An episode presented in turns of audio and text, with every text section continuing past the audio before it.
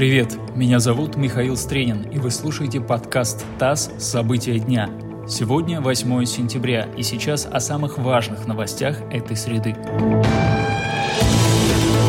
Норильске погиб глава МЧС России Евгений Зиничев, который возглавлял министерство с мая 2018 года. По данным ведомства, министр погиб при исполнении служебного долга. Зиничев находился в Норильске на межведомственных учениях по защите арктической зоны от чрезвычайных ситуаций. Туда же прибыл для съемок документального фильма режиссер Александр Мельник. В МЧС сообщили, что Зиничев пытался спасти Мельника, но оба погибли подмосковном Ногинске произошел взрыв газа в жилом доме. Обрушилась часть внешней стены и перекрытия. Пострадали 24 квартиры, 17 из них разрушены почти полностью. Взрыв произошел в квартире на третьем этаже, где жила многодетная семья. По данным Следственного комитета погибли два человека, мужчина и женщина. 17 человек пострадали, среди них несколько детей. Судьба троих взрослых и ребенка остается неизвестной. По словам источника ТАСС, причиной взрыва могло стать то, что жильцы оставили газовую плиту включенной на ночь, чтобы согреться. Огонь погас, а когда в квартире включили свет,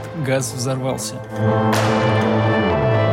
ФСБ подтвердили данные причастности США к попытке похищения 33 россиян в Беларуси. Ранее об этом сообщил CNN, и представитель ФСБ назвал достоверной информацию телеканала. По данным ФСБ, это была совместная операция ЦРУ, Главного управления разведки Минобороны Украины и Службы безопасности Украины. 33 гражданина были задержаны в Беларуси в июле прошлого года. В Минске их назвали сотрудниками частной военной компании Вагнера. В свою очередь Киев заявил, что все задержанные задержанные участвовали в вооруженном конфликте в Донбассе и потребовал их выдать. Москва назвала задержание провокацией, а обвинение в адрес россиян спекуляциями.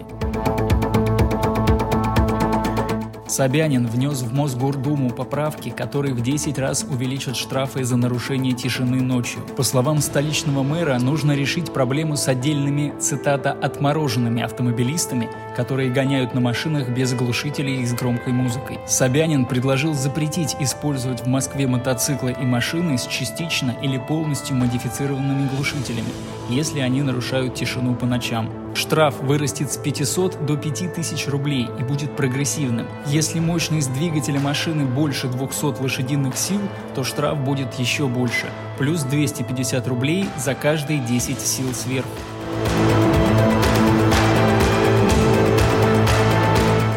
Это подкаст ТАСС «События дня». Эти и другие новости читайте на нашем сайте и в наших соцсетях.